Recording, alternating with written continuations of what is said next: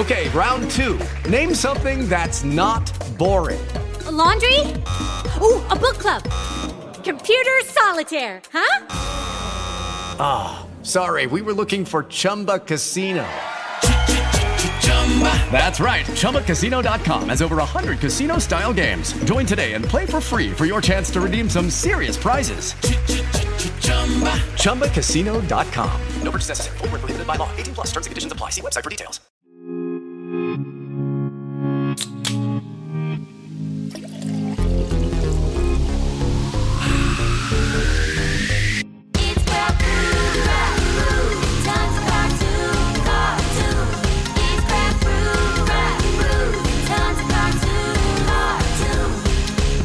Hi, my name's Dominic. And I'm Parker. And welcome everyone to Craft Brews and Tons of Cartoons. Just a couple dudes sipping brews, talking tunes. And this week we're tuning in to the month of October 2020. So grab a beer and let's get started.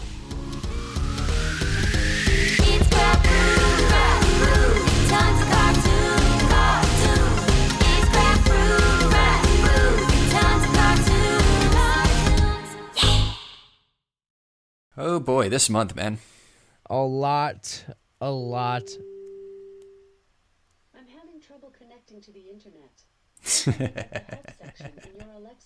We didn't even say Alexa, guys. What the hell? It's a stop. No. Alexa. Alexa wants to be on our podcast. We should probably just let her. Whatever. Yeah, guys.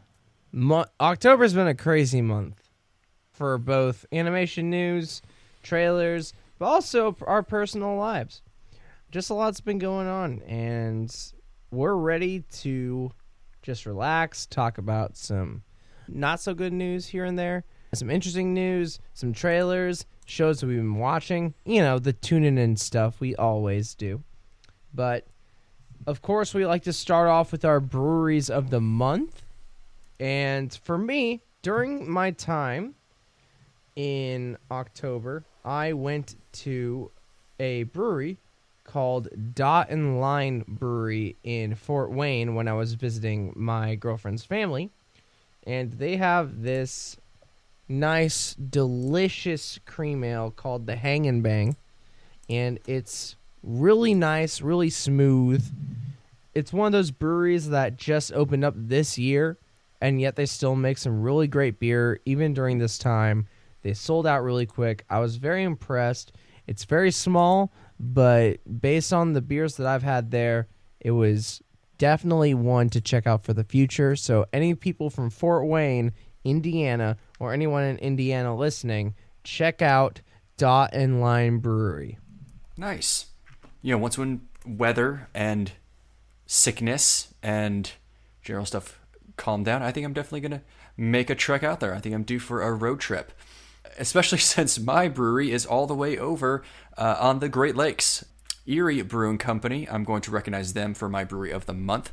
I had a family member who lives in Erie come down. Well, my family's from Erie. My family member was very gracious and brought down not just one six pack, but two six packs of goodness from Erie Brewing Company. They brought in their autumn seasonal, which is a pumpkin ale. So yeah, they brought us the Johnny Rails Pumpkin Ale, as well as the Derailed Black Cherry Cream Ale, which is very good, very very drinkable. I mean, you know a brewery is good when their default base beer is a Scottish style ale. Oh, okay. Yeah, it's some good stuff. It's uh, it's one I highly recommend to people if you're going to head to the East Coast or into the Great Lakes region. And it sounds like uh, if you're headed over to Indiana, it sounds like Dot and Lime is also well worth checking out. We also got some interesting brews today. We're just chilling out as usual, but you know, to end October, I had to get another German beer. I got Destihl Brewery's Weissenheimer Hefeweizen Ale. It's fruity, it's hazy, and refreshing. 5.2 alcohol by volume, 16 IBU. It's from Normal, Illinois. What an interesting, interesting city name. I mean, I think it sounds like very much a city that's in Illinois. and on my end, I'm uh, bringing back, much like you had a fest beer last week. I am. I got a. I decided to finally pull out a Marzen. to round out October. This is the Fields and Ivy Brewery from Lawrence, Kansas. This is their Oktoberfest. All right, let's crack them open. Yeah. Ooh. Gotta admit, nice setup. It looks like your camera quality has improved. That's because this is the camera that you gave me. Yay! I've been using it for work, and it's been a it's been very nice. Awesome. All right, on my end, it is definitely a pale yellow, as all Hefeweizens usually are. A lot of carbonation, a lot of bubbly. You can see it rise, a decent amount of head. In terms of sniff notes, definitely the usual when you are tasting and sniffing a Hefeweizen ale. Definitely fruity, clovey, hints of banana, all that good stuff while still being bready. It is a typical, typical German style lager that I'm really excited to try. And I'm just a fan of German beer. If you love beer and you haven't really had German beer, you're just used to your American lagers and American ales, pale ales, IPAs, all that. That's great, but it seems like Germany is the king of brews, in my opinion. I definitely want to go to Oktoberfest in Germany one of these years. Hopefully, while I'm still school. young. Held up. Actually, had an actual Bavarian one. That'd be awesome. Hell yeah. How about you, bro? Um, so yeah, on my end, it's uh, malty, nice sweet malty aroma with it, nice amber color, with some bubbles going up. Looks like a good Oktoberfest beer. Awesome. Well, let's clink it. Dink. And sink it. Yep. That's good German. That is good German. Heck yeah. I mean, obviously, mine tastes like a standard Hefeweizen. It's a little more on the acidic side. Not that that's a problem, but it's more of focusing on the flavor profile rather than the uh, style of beer itself, which sometimes Hefeweizens can just really focus on the flavor rather than the entire experience. The body, Yes. the the mouth feel, if you will. but definitely more on the astringency side. It's very high. I don't think that's a problem. I think it's pretty good. And yeah. What about on your end, bud? Um, definitely malty, definitely kind of on the sweeter end, but very uh not overpowering in any way. This is definitely a really good like nice crisp fall beer. Heck yeah. Tastes like autumn. Awesome, awesome. Well, those were our beers, but we got some news to go over. What used to be called Tom Tucker News It's just our news segment for tuning in. And we're going to start off with something very interesting. So, Disney has decided to make Pixar's Soul go straight to Disney Plus, and they're going to skip a theatrical run and decide to air it on Christmas, Christmas Day.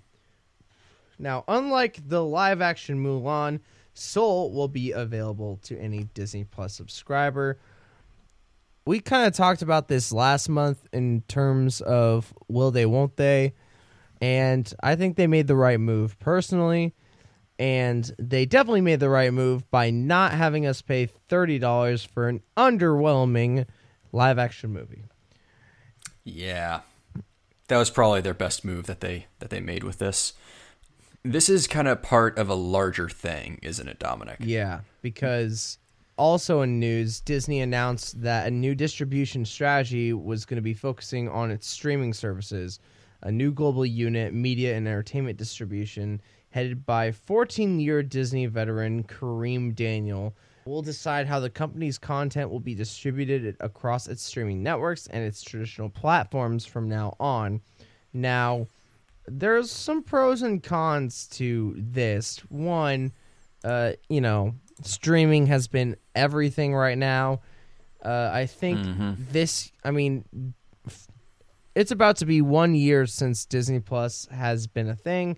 And though it's a great library of a lot of stuff, their original stuff has been kind of lacking here and there. Though they've gotten a few things to really hit home, especially like Hamilton and Mandalorian, and now the new Marvel live action TV shows are about to hit the Disney Plus airwaves. But you see like Netflix right now, and you also see HBO Max, and Netflix had a huge year in terms of content, and not just that, just in animation in general. I mean, we had Kipo, we had BoJack. We're gonna talk about a few that just got released today. There's just a lot to be watching on Netflix. Judy was boring. Hello. Then Judy discovered ChumbaCasino.com. It's my little escape. Now Judy's the life of the party. Oh, baby, Mama's bringing home the bacon. Whoa, take it easy, Judy. The Chumba life is for everybody. So go to ChumbaCasino.com and play over 100 casino style games. Join today and play for free for your chance to redeem some serious prizes. ChumbaCasino.com. No purchase necessary. Void where prohibited by law. 18 plus terms and conditions apply. See website for details. And then you got HBO Max that just came out, and they have Close Enough. They have book three of Infinity Train, and they have a good wealth of animation in their libraries. Honestly, it's a smart move.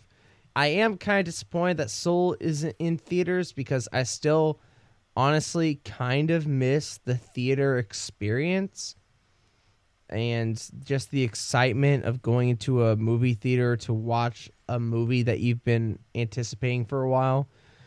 But them deciding to make that move is smarter than just doing resting on their laurels, you know? Yeah, that makes sense. In terms of this reorganization, it looks like there's also a content creation itself is is sorted into three segments: studios, general entertainment, and sports.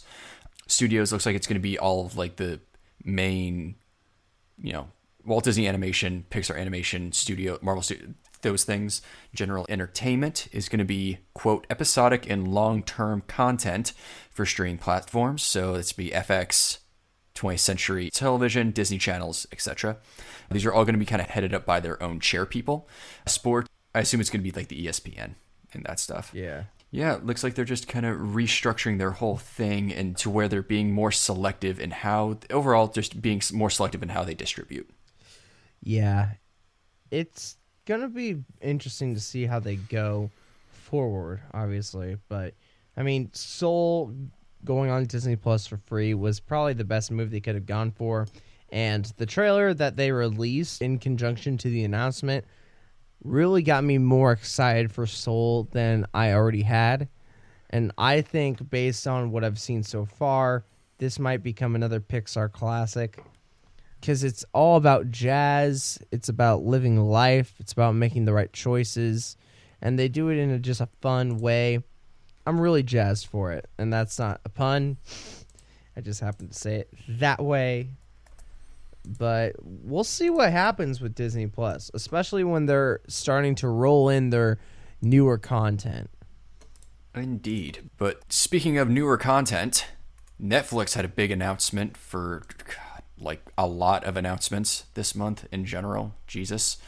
Yeah, so Netflix announced that it plans to release six original animated features per year, which is Yeah. like, oh boy. Although, based on who just signed, that's definitely plausible. They got a lot of great content coming Yeah, in. studios. CEO Ted Sarandos was in an interview with Variety and he said our animation ambition right now is not just step up and be as big as someone who's doing it today. We're on a path to be releasing six animated features a year, which no major studio has ever done, on top of the very healthy slate of animation series. And the way we think about those things is not to say, well, how do we do it like someone else has done it? Because no one's ever really done most of these functions at the scale we're doing. And the only way you could do that is to have a really trusted team who will make decisions and take them seriously and own them. So, really big step for the company, obviously, and it's nice to see that a platform is really focusing on not just the genre of animation, but the art form of animation. I think it's become more prevalent, especially this past decade, and moving forward than probably ever has been. But despite all this, you know, talk of doing all this stuff, Netflix's revenue has dropped a lot. It's well, it's slumped. It went up pretty significantly when the pandemic hit because people are staying in more. They you know need entertainment to like remind them that they can't go outside. But then the growth started to slow pretty dramatically during the summer months after it surged earlier. I mean, given how absolutely weird Netflix handles their numbers, I don't know how, how much of this is really impacting them. In general, they're still ahead. They added 28 million subscribers for the first nine months of the year, um, largest annual increase in its history. That's it, that growth. So it's not like they've they're losing users. The growth that they've had is just slowing down. You know, not terribly surprising, but again, I think the bigger impact is you know they're having all these absolutely massive expansions in what they develop. Only so much of that is getting people on board, and it's more you know habits that are getting on board. Habits and tre- like general, very general habits and trends that people that the populace is having. That's leading to their success. Yeah.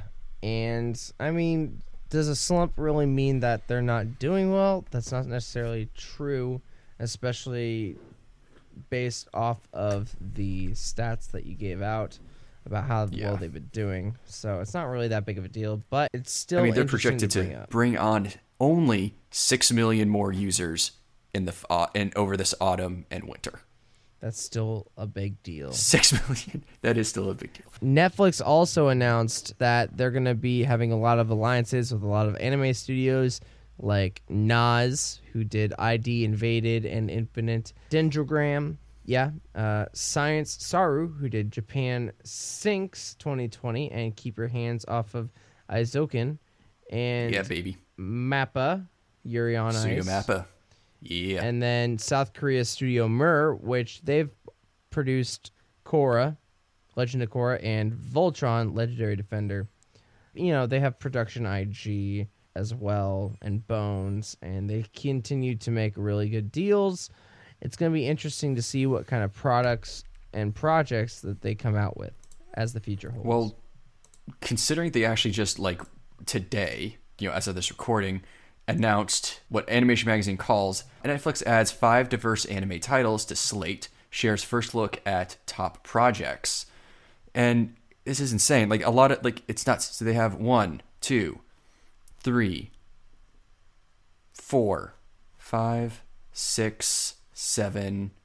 So they announced five, but they're also talking about like a bunch more that just came out today, and this is everything including Pacific Rim: The Black, the next Cybertron movie. I don't know what tr- even Trese is. The new season of Be the Beginning, High Rise Invasion. Like they just announced a lot of like anime slate. The Resi- they talked a bit more about the Resident Evil CG miniseries that they're doing.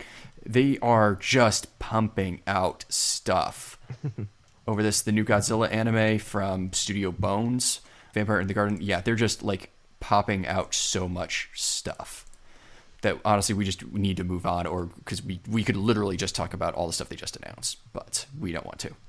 You know, remember when we saw, and this was about a year ago, when we saw that announcement about the Elvis cartoon that was supposed to come up? I've been waiting for that, and I really want to see it, Me too. especially because it sounds ridiculous and fun at the same time. But speaking of Netflix, a former Netflix showrunner has some exciting news. Yeah, Noelle Stevenson is back in the animation world. She is directing and writing an animated adaptation of her Eisner Award winning comic book series, Lumberjanes. This is going to be for HBO Max. It's going to be an animated special, so I don't know if they're going to like adapt anything from the comics itself or special that's just based on it. Yeah, it's going to be really interesting to see someone who takes a project from one medium and brings it into another one. Yeah. It'll be exciting to see as well because you know, she had a successful series in She-Ra and see how she follows up. It's always exciting to see how great showrunners follow up their projects. Um, I mean, we could be honest. To this day, we're still waiting for Alex Hirsch to do another project after doing Gravity Yeah. Falls, and he said he inked a deal with Netflix like I don't know three, four years ago. So it was like, when are you gonna Yeah, I do mean- it, Alex Hirsch? Huh? When they can do it, Alex. When you're, mean, we we know you're having fun playing King on Owl House, but you know, Yeah. but yeah, it'll be exciting because I liked She-Ra. I wasn't in love with it like you were, but she did a really great job with how she tackled said project. So seeing her actually adapt her award winning comic book series has me excited and interested to see what she's got. Me too. I'm looking forward to this one, and I'm, I'm yeah, I'm looking forward to that one. Another project I'm looking forward to is uh, the full upcoming season of Helluva Boss. Heck yeah. Like this August, when we did our summer recap, we brought up that Hazbin Hotel was fully picked up as a series by A24, and at this point, it's been announced that Helluva Boss is going to get a full season. The creators, uh, Vivienne Hello, it is Ryan, and we could all use an extra bright spot in our day, couldn't we? Just to make up for things like sitting in traffic, doing the dishes, counting your steps, you know, all the mundane stuff. That is why I'm such a big fan of Chumba Casino. Chumba Casino has all your favorite social casino style games that you can play for free anytime, anywhere with daily bonuses. That should brighten your day a little. Actually, a lot. So sign up now at chumbacasino.com. That's chumbacasino.com. No purchase necessary. VGW Group. Void were prohibited by law. See terms and conditions. 18 plus. With the Lucky Land slots, you can get lucky just about anywhere. This is your captain speaking. Uh, we've got clear runway and the weather's fine, but we're just going to circle up here a while and uh, get lucky. No, no, nothing like that. It's just these cash prizes add up quick. So I suggest you sit back, keep your tray table upright, and start getting lucky. Play for free at LuckyLandSlots.com. Are you feeling lucky? No purchase necessary. Void where prohibited by law. 18 plus terms and conditions apply. See website for details. Medrano, aka VivziePop, and Brandon Rogers will be teaming up with voiceover studio Horseless Cowboy to create the series. The full season, I guess, is slated to come out in fall 2021. I'm a little confused because they made an announcement earlier this month that they're going to release some uh, Helluva Boss stuff by the end of October, so we're still kind of waiting on that. We got a few days left, but considering that you know Helluva Boss and Hazbin are both very much like they came out in October last year. I'm not terribly surprised. Last year, two years ago, last year, mm-hmm. they're October hits. They might come up with that, but yeah. So according to the article on Animation Magazine, there will be eight episodes that'll be about the assassination industry run by three imps in hell. It is co-written, starred by Brandon Rogers, and it also stars Richard Steven Horvitz Of course. and Erica Lindbeck. They are working with Horseless Cowboy, like I said, and Horseless Cowboy has done everything from Ubisoft, Netflix, Remedy Entertainment, EA, which, meh, and Google in writing, directing, voiceover, and performance capture content. So they're getting like some really good, serious creative backing, at least, for a, a web series on YouTube. I'm happy. Yeah. I'm happy. It's gonna be good. Uh, the first, I think the I was more excited about this pilot than I was of Hazbin pilot. Hotel personally. Yeah, Uh, yeah. I, I, I think I think you're in agreement with a lot of people there. Yeah, uh, there was just I don't know. I think people tend to gravitate towards more comedy than they do of like a really good story sometimes. But you know, good on them. And you know, VivziePop is having a hell of a 2020 and a 2019, just a whole year. Even though mm, this year sucks in terms of a lot of stuff, uh, she continues to get good news out of it. In world box office news, uh, Demon Slayer the movie Mugen Train tops the world box office. Currently, current box office. Even though the United States box office is weird right now, uh, Demon Slayer's featured movie did amazing. NHK reported that 3.4 million people saw Demon Slayer the movie in theaters in Japan, which is incredible.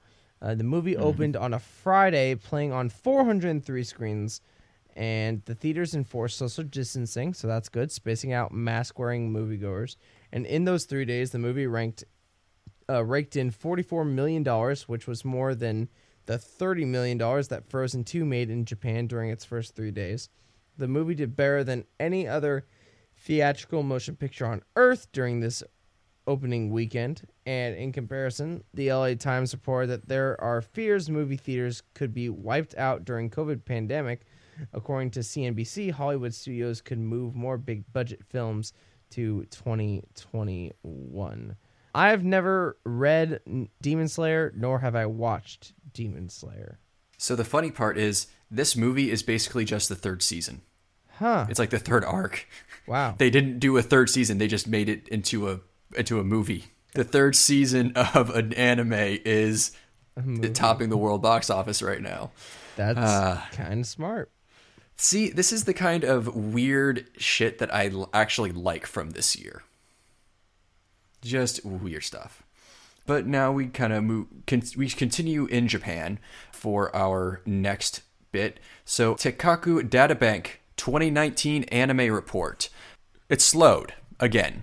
Major takeaways from the report from this uh, kind of data research institute in Japan. First off, revenue reported from 273 companies in the anime industry amounted to, you know, only 242.7 billion yen, about 2.3 billion dollars. This is up 0.5% from 2018, but it is the lowest annual increase in 11 years. So again, it's growing, but the growth has slowed, kind of like Netflix. Right. Average revenue per company was 88.99 million yen, aka 8.53 million dollars. Only two companies declared bankruptcy this year, and one dissolved, which is a significant decrease from the 12 bankruptcy slash dissolutions from last year. The reasons were for the more stability in surviving companies were reported due to manpower shortages, uh, labor costs, and subcontracting costs that all were a bigger deal in 2018, all leveled out by 2019. That said, unpaid and delayed payment to animators was cited for the main reason for bankruptcy. A really big trend that continued through the year was greater capital tie ups, collaborations, and acquisitions to produce anime, especially from companies outside of Japan. Named examples in the report include Netflix, and Howliners Animation League and Colored Pencil Animation. So you remember how we were talking about like five different companies formed alliances with uh, five different studios formed alliances with Netflix. Still happening. Still a trend. Major uh, short-term forecasts point to COVID-19 pandemic prompting more remote production and some production inefficiency as companies set up infrastructure to facilitate remote work. Other future forecasts include issues with manpower shortages that would likely not be able to meet with increased demand despite foreign investment. This would likely lead to tight production schedules and overall decreased productivity. Another trend is working to improve work conditions for animators as part of an overall awareness to reduce overwork at mid level Japanese companies. So, definitely feels like a transition period that has only been slightly complicated by the pandemic. Right. Um, just because, you know, animation's had a major kick because of the pandemic. And I think we're starting to see that now. It'll be interesting to see next year to see the you know the 2020 report just given and the effects of the pandemic on the industry. So really looking forward to that. In the meantime though, slow decline in growth but still still growth. Yeah, we gotta make sure to really pay attention to the next report next year because it could either mean crazy things have happened or that somehow they've been able to stay afloat again. So we're definitely gonna pay attention to that as well. But what's another anime related thing, Parker? Well, if you're looking for the next anime series to support, check out the offerings on Anime Fund, a platform for crowdfunding anime productions that is set to launch on November 3rd. That's so nice of them. Uh, it is very nice. It's a So, aside from itself- crowdfunding, the site will also support promotional material, videos, and messaging alerts for active crowdfunding projects. Like many previous crowdfunding projects, Anime Fund will allow supporters to receive rewards such as supporters' names in the anime's credits, keyframes, and merchandise. well, the site's primarily in Japanese, but um, All you need is I'm- one of those uh, translator Just get a- programs on your laptop, and you'll be good to go. yeah, but definitely check it out when it fully launches next, uh, basically this coming Monday. Yeah. in the meantime, we have a really big announcement. Titmouse Vancouver employees move to unionize. In a vote participated in by 87% of the studio's workers, 98% voted in favor of joining IATSE Local 938, aka the Animation Guild. Nice. That's good. Yeah. Um, especially with the reports of mistreatment of employees from multiple studios, like last year and a little bit this year. There's been a lot of talk about that, especially since we've started the podcast. Indeed. Yeah, So the news it's good that from they're Rooster doing Teeth the right like. thing. So yeah, a bit of history is the uh, local animation guild. Um, they- they've been representing screen cartoonists and animators since 1952. They're one of the biggest representatives of people in this industry in Los Angeles. So this has been like a really big move for them, and they are looking forward to uh, doing even more for other animation studios in Canada. Sick. The next move is going to involve the union employees and managers negotiating a collective bargaining agreement for the employees in terms of pay and conditions. So, typical union stuff. Heck yeah. So, good job on the Titmouse employees for making the first step into hopefully good change in the animation world. And then finally, our last bit of news is kind of like a interesting one. Uh, just a little Nice. something fun. Just a Um, nice, light, low key between all the numbers and pandemic stuff. Now, we don't really watch f- football or soccer, as Americans will try to have you believe, but the biggest news is that Juan Roman, a 27 year old football player formerly on the books both Manchester City and Barcelona, has officially changed his name to Goku. Yes, Goku from Dragon Ball. Um, Goku currently plays in Poland for Mitz Legnica. I don't know if I'm spelling it right, but it That sounds right. he seems to have made the change a few weeks back, but given the relative obscurity of the league he's playing in, most folks are only finding out now reporting on through this. So his explanation for the move was captured by this Spanish sports site, and he said, I am grateful to Juan for everything I lived and the positive things and lessons that have been given to me, but now I am Goku. I choose that name because I feel identified with its values and what it represents to me perseverance, empathy, growth against obstacles, light, and positivity. I only ask to respect my decision, as many people is already doing. Uh, always moving, always moving forward. Uh, I send you all my love.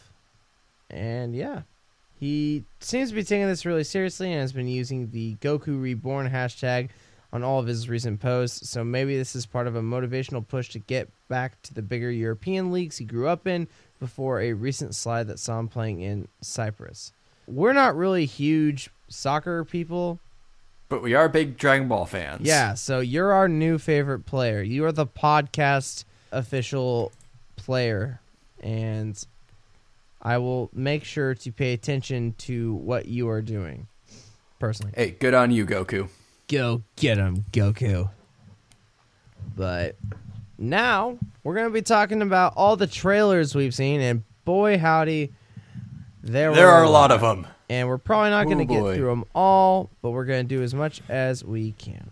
Starting off, we have Invincible, which I am excited for. So they announced Amazon Prime is going to take on a the anime adaptation of Robert Kirkman's Invincible comic book. Kirkman started writing this many years back. Uh, it's going to. I just realized it. Steven Yeun Yeah, and J.K. Simmons are in it. Okay, um, so for those who don't know, Robert Kirkman, legendary mind behind a little show you may have known as The Walking Dead. Uh, also, the comic, and I think he's sort of in char- one of the like main editors at Image Comics. He puts out a lot of comics. Uh, this is actually like his third TV show based on one of his comics. As the other one is called Outcast. That is a very underrated horror show uh, I think was on Cinemax. But like speaking of someone who has read and generally enjoyed the Invincible comic books, this looks like a really good kind of adult oriented, but not like in the the boys kind of way. Adult oriented superhero show that is very much in vein, both art aesthetically and in tone with the comics. So I'm pretty excited for that. Yeah, and they got a lot of great talent for it. Obviously, Parker freaked out over Steven Yeun. I knew J.K. Simmons was in it. J.K. Simmons, I'm glad he's playing Omni Man. but Sandra Oh's in it. Mark Hamill, Seth Rogen, Gillian Jacobs, Andrew Rannells, Jason Mantzoukas, Chris Diamantopoulos, Marliese Zhao, Kevin Michael Richardson, Grey Griffin, Max Burkholder. A lot of stuff has been announced. I think also that Seth Rogen and Evan Goldberg are going to be co-directing and producing it.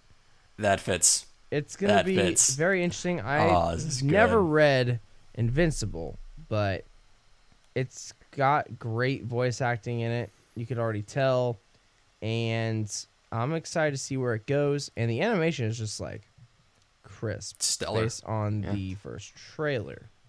Once that comes out, I definitely need to make it a priority. I still haven't watched that one uh, animated series with Bob Odenkirk on Amazon Prime. It was the one with the kind of like the pastel, pastel like animation. You know what I'm talking about? Give me one sec. Give me one second. Undone. Yes, Undone. Undone. Also quite good. Yes.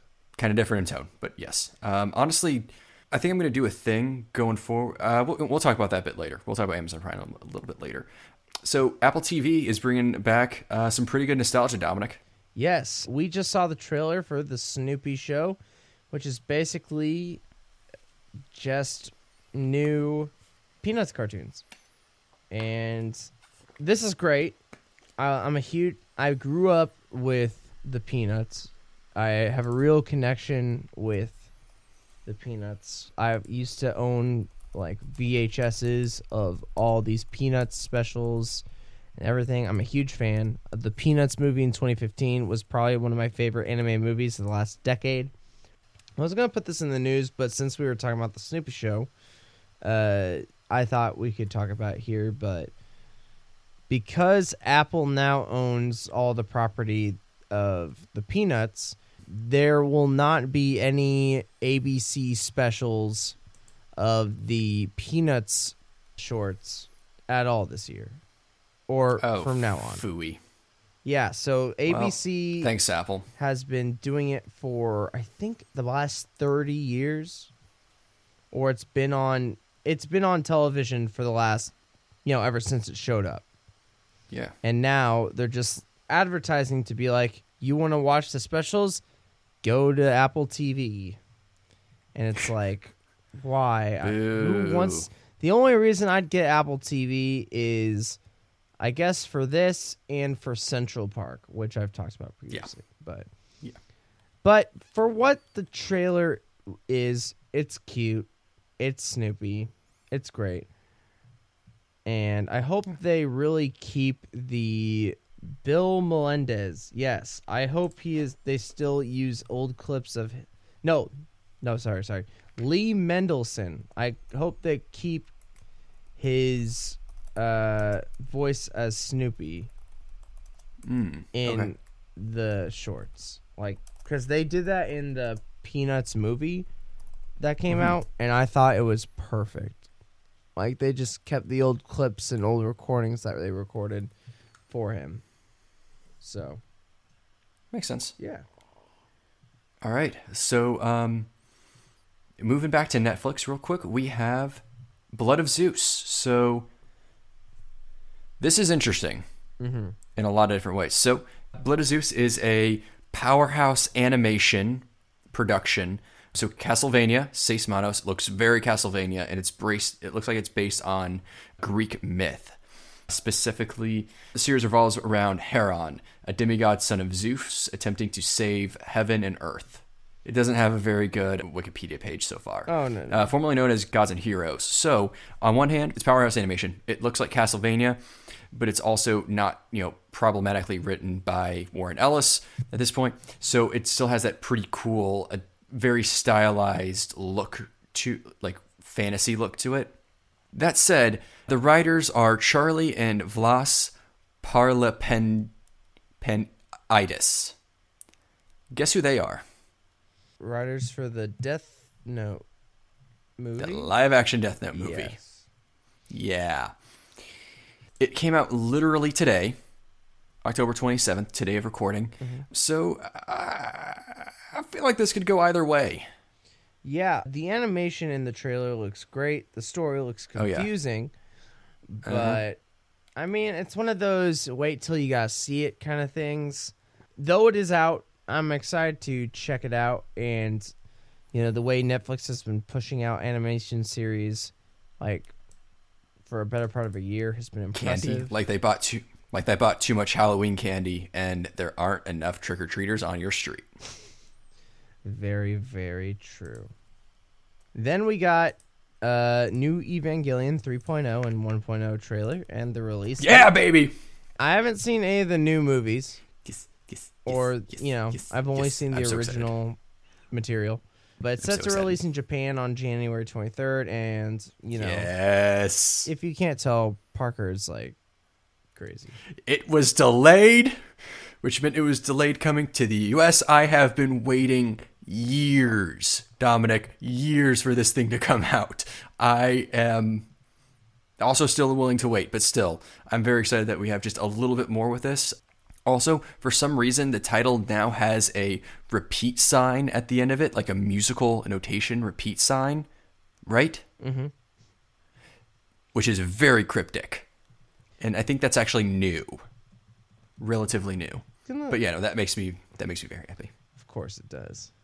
Then we got uh, Raya and the Last Dragon teaser trailer. So Raya and the Last Dragon has been very interesting.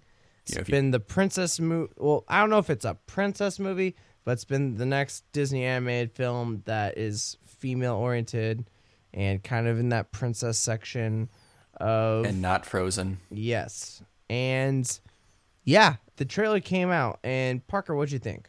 Well, one, I think it's really weird that you can call a two minute trailer a teaser, but whatever. Anyway, I thought I don't know. I thought I thought it was. Very Tomb Raider, very cute. Kind of almost gave me some Atlantis, Lost Empire vibes because With the Lucky Land slots, you can get lucky just about anywhere. This is your captain speaking. Uh, we've got clear runway and the weather's fine, but we're just going to circle up here a while and uh, get lucky. No, no, nothing like that. It's just these cash prizes add up quick. So I suggest you sit back, keep your tray table upright, and start getting lucky. Play for free at LuckyLandSlots.com. Are you feeling lucky? No purchase necessary. Void where prohibited by law. 18 plus terms and conditions apply. See website for details. Hey guys, it is Ryan. I'm not sure if you know this about me, but I'm a bit of a fun fanatic when I can. I like to work, but I like fun too. It's a thing. And now the truth is out there. I can tell you about my favorite place to have fun Chumba Casino. They have hundreds of social casino style games to choose from, with new games released each week. You can play for free anytime, anywhere. And each day brings a new chance to collect daily bonuses. So join me in the fun. Sign up now at chumbacasino.com. No purchase necessary. Group. Void prohibited by law. See terms and conditions. 18 plus. it's kind of a, almost more of a, an adventure story than it is a kind of more of a fairy tale. So I, I watched this and I was like, okay, you know what? I am on board. This is probably the most I have been on board for a Disney movie in a very long time. You, on the other hand, I do not know how I feel about this. okay. So a few months ago, we didn't really talk about it in the news, Summer. but Yeah. The big thing was that Cartoon Brew reported that seven months before the release of Raya and the Last Dragon, Walt Disney Animation Studios has dropped a big bombshell that announced three new directors slash co-directors on the film, as well as adding a hmm. new producer and recasting the lead voice actors. The main Huh. so if you're if you're if you're kind of getting the vibe of where I'm going with this, obviously this Too many was cooks ruins the soup. n- no, it, obviously Oh. like this was reported like way after the fact that, that this happened. They weren't made as the article was out in hmm. August. It was like obviously before. But to me, a big thing is that I feel like they got those original directors and voice actors for a reason, and then they decided to go into a different direction and ruin with the original concept the idea of this film. And because of that, it kind of has a Snyder cut feel to this movie. And though the animation looks cool, though there's like definitely a Korra vibe, because a lot of people have comparing the first scene that's shown in, in the teaser as she looks kind of like Korra, But Hmm. I just don't know how I feel about it. Well, that would explain why it's like a two minute long teaser that doesn't actually have any real dialogue to it. A- and the and the main thing is that they already had to push back their original air of this film which was going to be this year around you know November and the main problem that I have is cuz I watched the behind the scenes documentary of the making of Frozen 2 and I I've mentioned it before uh, in on this podcast but when it comes to deadlines, they really kind of rush certain things. Now, granted, they've had more time due to COVID, but with adding a new director, a new producer, and a freaking new actress to play your lead, that just seems like you're rushing to ruin something that could potentially be great, especially since Frozen 2, even though a lot of people like it, was definitely not on par with their previous films or even Frozen the original. So I'm just a little skeptical, but the animation obviously is great and fantastic. I'm just going to have to see how this story goes, especially since I'm confused about the whole, you know, shelled hedgehog guy animal. Don't even know what that is. The cute creature. It's I guess it's like an armadillo, like a mythic armadillo. But Yeah. in terms of a great trailer, hello. Mhm. Reboots are symptomatic of a fundamental lack of originality in Hollywood. Have you no shame? Here's your big ass check for the animation reboots, you sellouts. What a great way.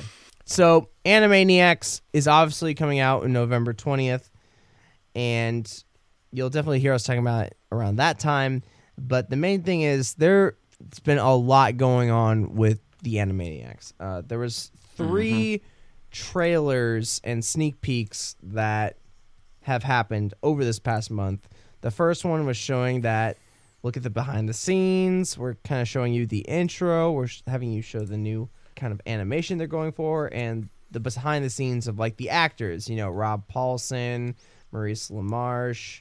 I forget the other two. I always do. I, it sucks. I know. Jess Harnell, right? Tress MacNeille. Yeah. All those guys are back, and there was a lot of excitement for it. But then the next trailer was a sneak peek of a scene, and it was a spoof on Jurassic Park. that was hilarious.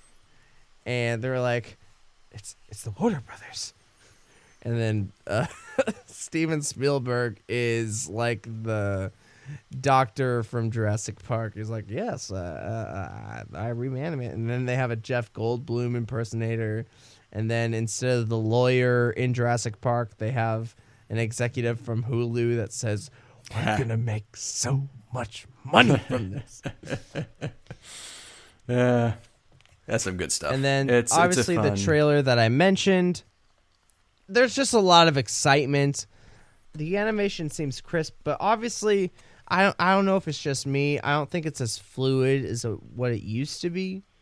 Uh, there's like moments of like pure solid smoothness and then there's moments of like choppiness that I sometimes get worried about when it comes to new animation, but it seems like they're going to be on top of their game and I am just genuinely really excited for the new Animaniacs. It looks pretty solid, and might as well let people know now. We will be covering the new Animaniacs when it comes out later in November. Yes. Uh, the only other thing, in terms of trailers, real quick, there like animation. Just Netflix dropped a bunch of different anime stuff today that we didn't have time to compile. Uh, like they had the new Godzilla, Godzilla Singular Point, which is by Studio Bones. Just so much stuff. Like Pacific Rim, the Black. Of these, Godzilla Singular Point probably has the best looking trailer, even though it's only a minute long. The one that I'm most probably more most excited for is the very violent, very 90s anime high rise invasion. So that looks good for me. That looks that looks right up my very much in a Halloween mood right now, Allie. And it is coming out in February, which is just in time for my birthday. Yeah. Hell yeah. Speaking of getting in a spooky Halloweeny move, uh, what have we been watching over these last over this past month? Well, there's a lot of stuff we can talk about. We we're gonna try and go as quickly and smoothly as possible for you guys, but I still haven't Start- seen it. But why don't you start off with one of our favorite shows, Amphibia? Yes. So uh, Amphibia had their kind of Treehouse of Horror called The Shut In, which it's a kind of a you know very Treehouse of Horror, very like especially the old school version where it's like literally them telling scary stories in a treehouse, and there's a framing device where they are all shut in on a you know one of the many horrific threats that is in the land of Amphibia. They shut themselves in for the night in order to avoid a blue moon, and they tell scary but also true stories to each other. We have Phone Mo, which is a very, very creepy pasta oriented, like very modern feeling scary story. So pretty cool. Dead End from Hop Pop. We get to learn how Hop Pop lost his hair, and it's honestly kind of horrific. Oh God. And then we have Skin Deep from Sprig, which follows him and his female his female friend that he also kind of has a crush on, and how they uncover a will have a run in with a uh, kind of folkloric monster. And boy, howdy, does this like frog skins character just freaking really scary character design. Just I can't believe they got away with. Honestly, a lot of the stuff in this sh- in this, but I especially can't get believe they got away with the frog skins thing. Honestly, very fun, very funny, genuinely creepy in some points episode. Honestly, like laurels all around, got Amphibia crew. You knocked it out of the park. I'm definitely have to check that out because you know, I think you and I both agree Amphibia is probably the most fun Disney show on right now, and Mm. probably the most consistent. They're always gonna be great, and I'm always gonna love them.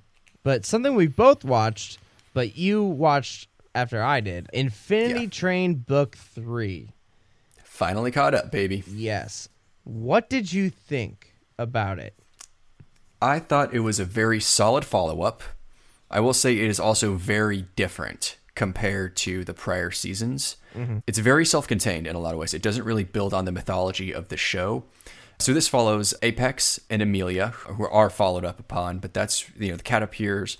The Corgi Turtle Alliance is apparently a thing, but really the focus is on the relationship between Grace and Simon, along with a mysterious new possible passenger on the train, Hazel, her companion Tuba. And it's all about empathy, like lies people tell to each other or lies that they tell in order to survive. People maladjusting to their environment, toxic relationships. In all, is a very it's a lot darker, it's a lot more grounded, and it's a lot more dramatic and a lot more character oriented previous seasons. And the like big dark hook comes in early, just to warn you all. Honestly, still still very good though. Uh, very it's, it's good we get some follow up on some things while also having a very self contained story. I think my favorite scene was when Grace pulled the memory tape out of her head because that was just really gross. Yeah. Oh yeah. Sound design and visual design wise, just grody. Yeah, fun times. I kind of am hoping that we get another season from this because it's uh I think like out of all the seasons, this one is the one that needs the most follow up. For sure. I thought this was the probably the darkest one yet, Mhm. or at least in terms of like the stakes. Man, Simon just went down a path, huh? Oh, the shit that Oh, was. dude. He did, and it was a lot of fun, honestly. Yes. It shows that he went through a lot of crap even before he started doing his like turn and with the Apex. Uh, Milia was pretty cool seeing her back. Can't believe they got uh, Cersei Lannister, Yes. Mama, Um, Lena Headey. It is good to have her back, and I was surprised. And it most likely, if they are going to do a season four, it's going to be Hazel and Amelia with little bits and And I want that. pieces of the Apex showing up there. There's no more Tulip. It's just done. Solidly out. I mean, kind of spoiler alert, but there was no one one in the season, which damn. The only part of Um, one one was the cards that they gave Amelia to act Mm-hmm. upon. Yep. So, yeah, uh, in terms of the show itself, it seems as though they're really trying to get season four greenlit, but it's also dependent on people watching it on HBO Max. So if you really Make want it to happen. keep it going, keep watching it. Speaking of shows that are from uh, Cartoon Network slash Adult Swim, season two of Genndy Tartakovsky's Primal is on it. It's been running on uh, Adult Swim, and it's for one really weird to have a show that's like actually a weekly show that you can't like binge, but um, it's pretty fun. It actually picks up the story picks up right after the last season ends. Uh, there is that uh, zombie that zombie dinosaur episode that appeared in on April Fool's Day, but then it goes kind of picks up right after the whole ape man fiasco with Fang in very dire straits, and then Spear needs to help get her recuperated. And it turns out treating a dinosaur with Stone Age medicine is pretty difficult. Also, very adorable. Who knew? That said, the scene with Spear facing down the hyenas and then Fang just bursting out of the cave, metal, absolute metal. I'm so glad these two are back. I'm so glad the show is back. And honestly, the outstanding episode, at least so far, is probably one of the most recent, which is Coven of the Damned.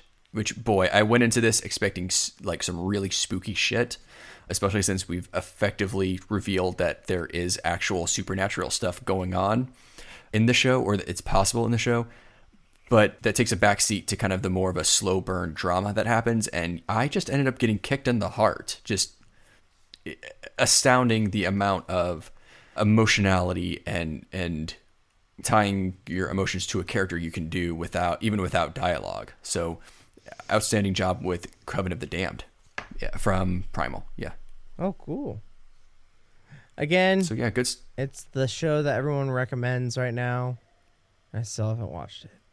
it is quite good and you really it is one you hash, actually have to like sit down and watch because there's no no dialogue you actually have to watch it rounding out for me uh, in terms of exclusive stuff higurashi when they cry so kind of a remake slash sequel that you know very much in the vein of a lot of other stuff that are out right now of a fairly messed up anime that is based off of a kind of messed up quote unquote kinetic novel which is like a, a normal novel which is like a like a visual novel except there's no branching paths.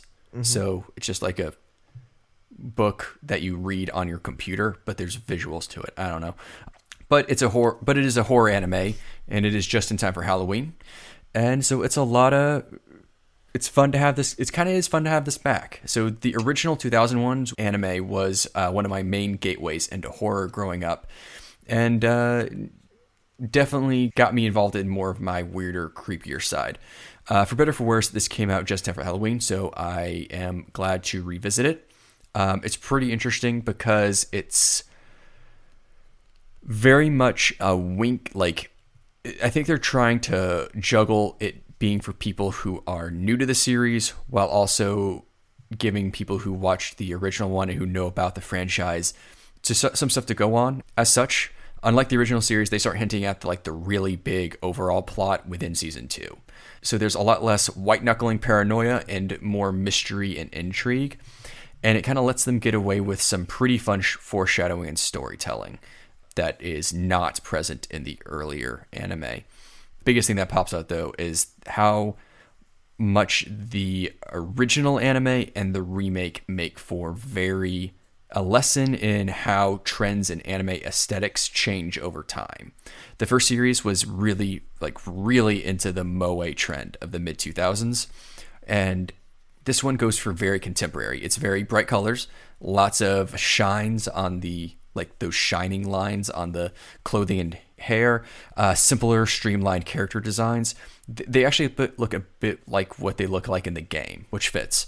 And also, everything just kind of looks softer. So, upside of this, Everything looks softer, which makes the creepy moments really pop when things get creepy.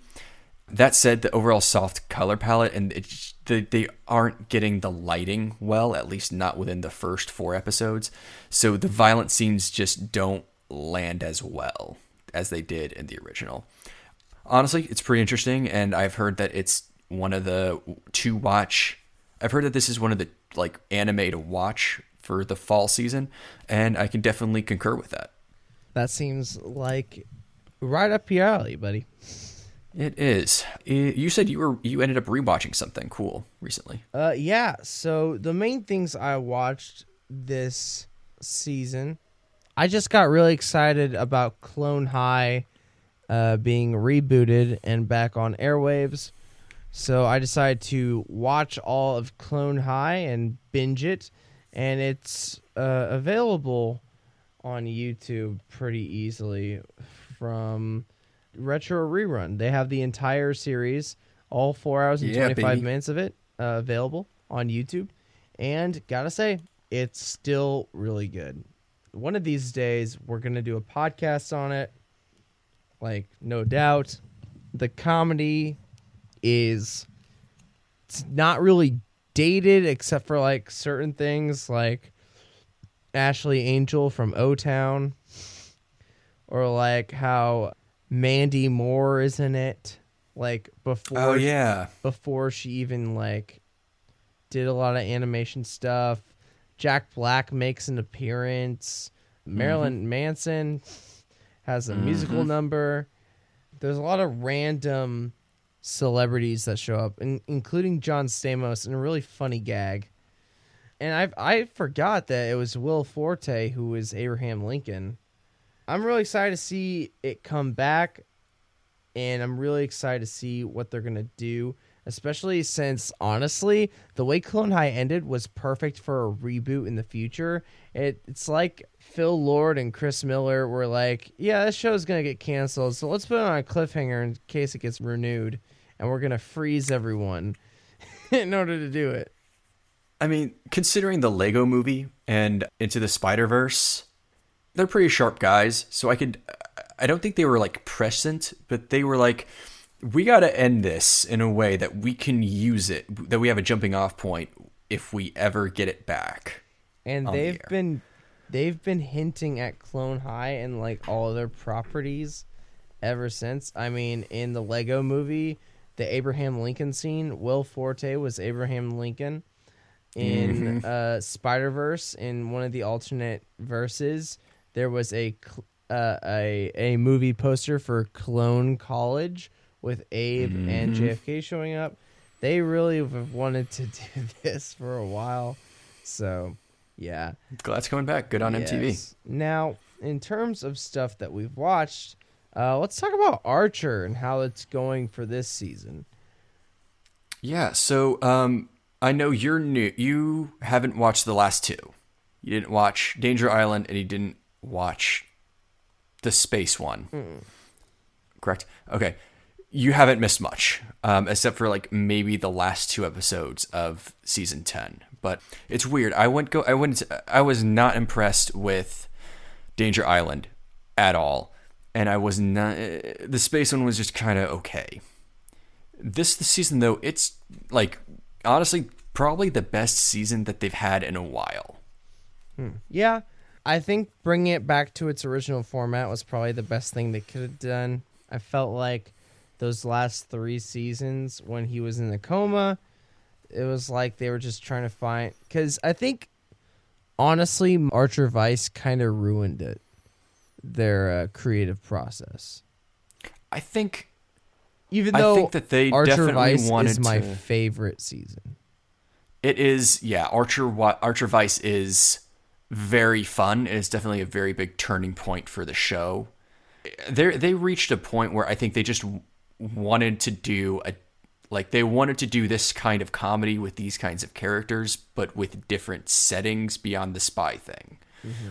And with this, it's fun because they're they have not only overturned the status quo, but they are meta about it. They finally have like an overarching theme for for a season that fits in that is managed to fit in well with stuff that is ha- like stuff that's brought up from previous seasons, stuff that is important for.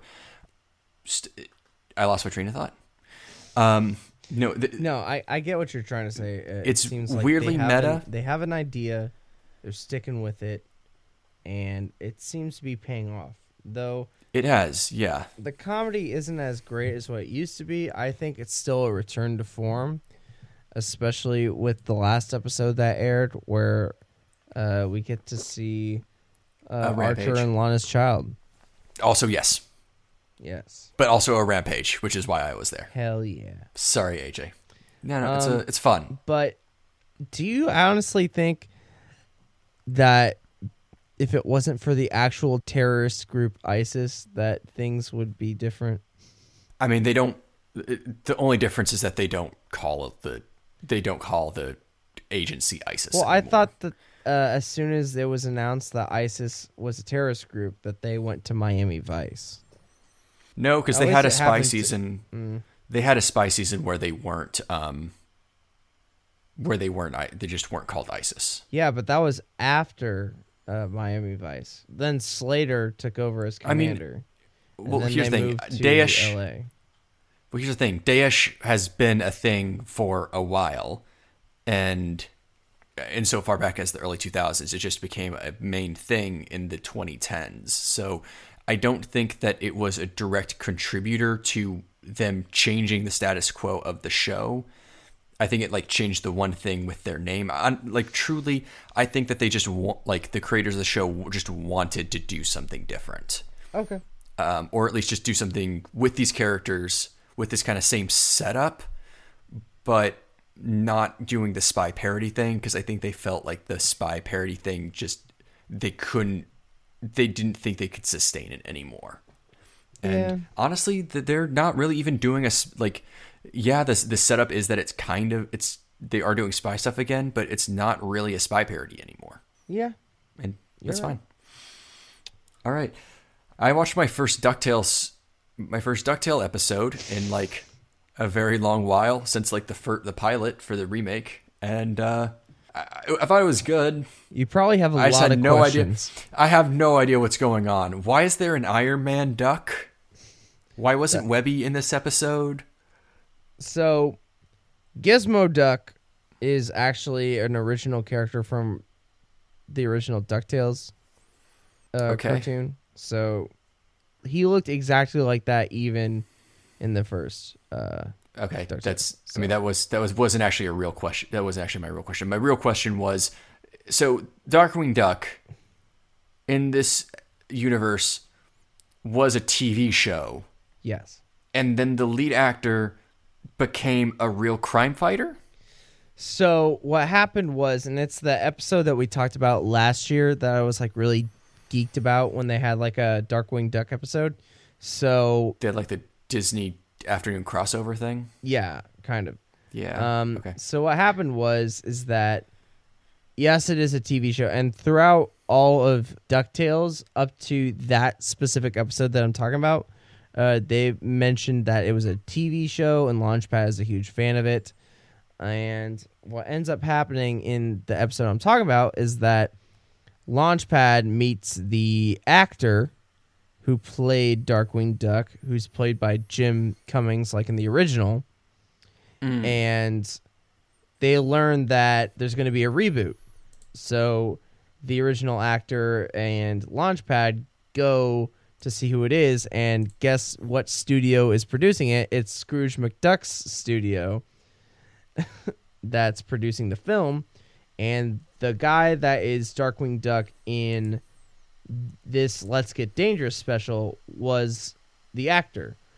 And Okay. basically at the end of the episode, and I don't want to spoil it for you, but at the end of the episode, Launchpad kind of convinces the actor to actually do it because during the climax of that specific episode, he kind of proved that he could actually be a superhero. So, Did, did you just say climax? sorry, I meant climax. I didn't mean to say climax. I thought you were. I thought. I thought you were making like. I thought that was a a, pun. No, um, but Because I just say good, good low peak, low, good low key pun. But Yes, it is the actor of the reboot that the reboot never came out, but he decided I'm gonna actually do it. And yeah, uh, Webby's not in it for a weird reason. I don't know. Um, also, with this special, there's also a plot narrative in season three. So I know that you might have questions about the buzzard guy and foul and stuff. I'm That's not too worried. I'm not too hung up on it though. yeah, that's all season three. So there's a lot of like intertwining stuff. But I think as a special, it was a lot of fun. And you could definitely tell all the actors were having a great time. What I recommend to you, Parker, is to watch the show. Yeah, I have been doing that. I probably should rip the band-aid off while It's while it's it's really good. Maybe you didn't really focus on Disney afternoon when you were growing up, but if you watch it, you're still gonna have a great time. All right, fair enough. So yeah, you. So speaking of shows that I don't really watch, Last Kids on Earth season three. Yes. Bruce Campbell, possibly. Bruce Campbell was in it, yes. That's Um, all I know about this show. I'm sorry. No, it's okay. Um, Uh, how, how was it? You know, I've talked about this a little bit per tuning in uh, a few times, but it started off in September of last year, and it was a like an hour and a half special, right? And it's based Mhm. off of this book series that's become really popular. And then the next thing they made was a full season instead of a special. So they called that season two, and this is season three. It's basically, I don't know if I've told you the plot, but it's a dystopia where out of nowhere this giant portal shows up and zombies are starting to form, and then these monsters from another dimension start showing up. So you're not only getting a zombie apocalypse, you're getting a monster apocalypse at the same time. And these kids are by themselves in their city trying to survive. Yeah, also try to have fun because the main character, he's an orphan. Uh, he thinks his foster parents never really cared about him and he never really had any friends. So he tries to make the most of it by trying to make every day the best day ever. He has a baseball bat kind of sword weapon. He tries to have as many adventures as possible. And his main goal is like, dude, this is the best life. I'm kicking butt while also getting whatever I want, basically, and doing things I never could have if I was just a normal kid. That's really a huge focus. And what I think they really succeed in this series is taking silly concepts and yet putting a, a lot of emotion to it they have certain beats of like you know you're missing your family even though you're trying to have fun and like living your own lives. While this whole thing's happening you're like you know doubt uh missing family members figuring out if like you're the only humans left. Maybe figuring out if there's any way to become friends with the monsters how to figure out how to finally get rid of these zombies. What's it going to take in order to make the cure it a lot of that is a factor of it and yet they do it in great emotional ways and it it's not like it definitely has you know kiddish jokes and dumb stuff and everything but there's a lot of fun uh, attitude towards the show itself i mean mark hamill and bruce campbell are part of the show as well as Yep. rosie dawson that's who Oh, I was yeah. talking about. Also Ros- cool. Rosario Dawson as the main antagonist. And Keith David was in season two and he did a really great job. But I really gotta hand it to the writing of this show, and maybe it has to do with the creator of The Last Kids on Earth in general. But Hmm. it's it's pretty darn good. Appreciate it. It's on Netflix, right? Yes, it's on Netflix. It's really good. It's 10 episodes a season, and there's only two full seasons and then one hour and a half special. Okay, cool. I can I can appreciate. Going over to the cartoon side to kind of round things out, keeping it and keeping it spoopy. Craig of the Creek Mhm. is, you know, also Cartoon Network has just such a weird release schedule with Oh, yeah. everything. But luckily, we get some Craig of the Creek for October and especially for spooky season. And they get a couple of pretty sweet Halloweeny episodes in. Most notable one is probably Trick or Creek, which is like the actual Halloween episode. Like they've done Halloween episodes, but this is like an episode that actually takes place during Halloween. And it's a lot of fun. It's mostly just about them. Basically, all the kids pay for their snacks from the s- snack tree with candy, uh, but they also run tabs. And the lady who runs that is like collecting at this point. So uh, people got to get candy on Halloween to make that happen. Uh, and there's a really cool thing regarding like that. You know, Craig the Creek always likes to touch touch upon like this weird magic real. Like, is it like fantasy or is there like uh, some weird but plausible explanation? And they have one in this episode, kind of like they do in all, all their Halloween episodes. So I you know, really appreciate that. Um, they also there's also just a really good line from Kelsey, and one of the reasons which I love the show is just these uh, one lines that the characters get, which is we can threaten adults for candy and they can't do anything about it. which is very much like Halloween. Also, that's what that um, weird Asian candy kid does, and he and when he harasses Terry Crews. Terry Crews. So that's fun. Craig's parents, Speaking of Terry Crews, uh, Terry Crews and you know Craig's father and Nicole, uh, Craig's mother, have really spot on costumes, which I think is like a big highlight of the show. Uh, basically, you get to see Terry Crews do his best Urkel impression Ooh. which is fun. Uh, and then uh, Nicole's voice actress does a really cool thing with uh, Missy Elliott. That's just a lot of fun. They, they, I think the writers had a lot of fun in this episode. Um, the other one, just round things out, Creature Feature, which is uh, kind of that thing where you're a kid and you see a horror film and then uh, you get really scared of a of a monster, and then you go to the creek and you're talking about it with your friends, and then it turns out the monster is like possibly real and it follows you back home, um, and you're having to like deal with your brother, older brother, who's kind of a jack off about it, but his friends are pretty cool, so you know it's a good word anyway. Um, anyway, so yeah, uh, it's a fun one. It's kind of a weird pastiche on like uh, horror films, and there's just there's it has a very you know the the writers get back into their cool um they have they play with it in like kind of unconventionally with their own sense of humor. It's pretty solid episode as well. So yeah, Craig of the Creek, very good for Halloween. Awesome. We've gone a lot for this, and um, unfortunately, we have a little bit more to go. Just uh, a with, little bit you know, more though about yeah, stuff that's coming up. Yeah, we're uh, so yeah. October is will effectively be done uh, when this episode comes out. Uh, it'll be the thirtieth. It'll be Devil's Night, and then Halloween itself, and then November first. And in November, we get some cool shows coming out. Yeah, the Great cool Pretender season two. Yeah, baby. Hell yeah. Yell. Yep, that's coming out.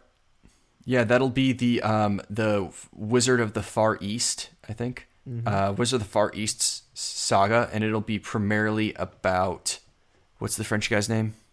Lamar Dumas. Dumont. Mm-hmm. Great.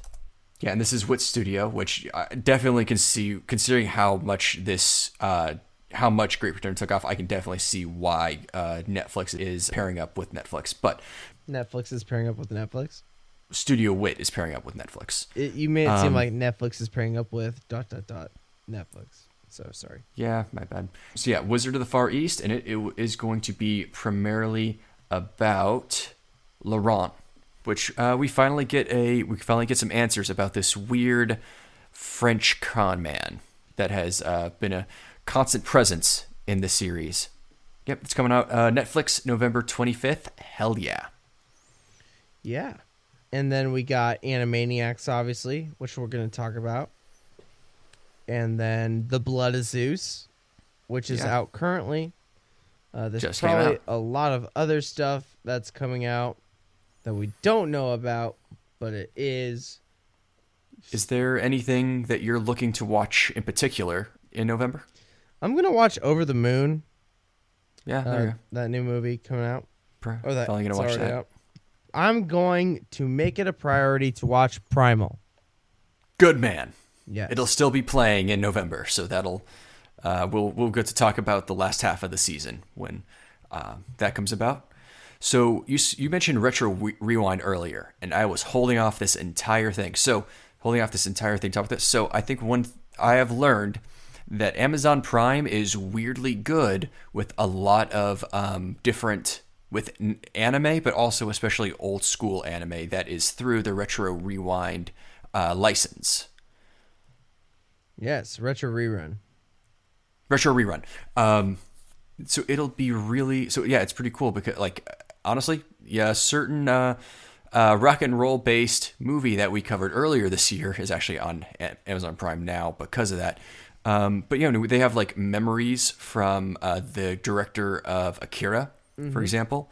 They have a just a lot of good anime in general, but one in particular that I think I'm going to watch is a weird Saturday morning cartoon called Cybersix. Hmm. It is based off an Ar- Argentinian comic. And speaking as someone who is a big fan of like weird, darker 90s cartoons, I think this is definitely up my alley. So I'm really excited to watch it. Nice. Good. Hell yeah. Yeah, so that this was tuning in. Thank you guys so much for listening to us. It's been a very interesting, interesting month full of tons of news, and we're glad that you were able to help us go through it all. Uh, you're probably listening to us on Spotify, Apple Podcasts, SoundCloud, YouTube, Castbox, Pod Hero, anything and anywhere that you can hear us. Please follow us on all those. Also, give us a rating and review on Apple Podcasts. Really helps with the show. All that good stuff. Follow us on Facebook and like our page at facebook.com forward slash craft brews tunes. Get all of our news, all of our podcast stuff, everything about that. Uh, Instagram at craft brews tunes pod. Obviously, the same thing there. And then you can follow us on the Untappd app as Craft Brews Tunes. And then if you want to follow me personally, it's at Dominic Malner for Instagram, Twitter, and TikTok, and D Malner on the Untappd app. You can follow me as par underscore quad on the Untappd app. You can follow us. You said Facebook? Facebook.com slash craft brews tunes. Uh, and if you, you know, if you're an older, kind of old school dude, like a hipster like me, you can send us an email at dominparkproductions at gmail.com. And this next month is going to be full of a ton of fun podcasts. What do we got? We're going to go under the red hood with, well, one, my favorite Batman movie, Under the Red Hood, and its follow up, Death in the Family. Some 10th anniversary goodness right there. What else we got? We also are shedding the VO spotlight on Cree Summer, a very legendary voice actress. And we are capping it all off by saying goodbye to a kind of a, a gem, an animated gem that has uh, appeared throughout this year Kipo and the Age of the Wonder Beasts. Yeah. Such a great series, and we're going to give our farewell to it. Man, it only was out for a year, and yet it's already over. What the heck? Well, you know, we're going to talk about longevity. We're going to talk about endings for one, uh, especially for shows that are kind of like well planned versus like unplanned endings. And uh, you know, we're definitely going to talk about the music. Oh God, yes, the music. Yeah, we have to talk about the Oh, music because it's, it's Kipo, man. But guys, another great podcast. Thank you guys so much for listening. Take care and get ready for Kipo and the Age of the Wonder Beasts next week. Happy Halloween, everyone. Be safe.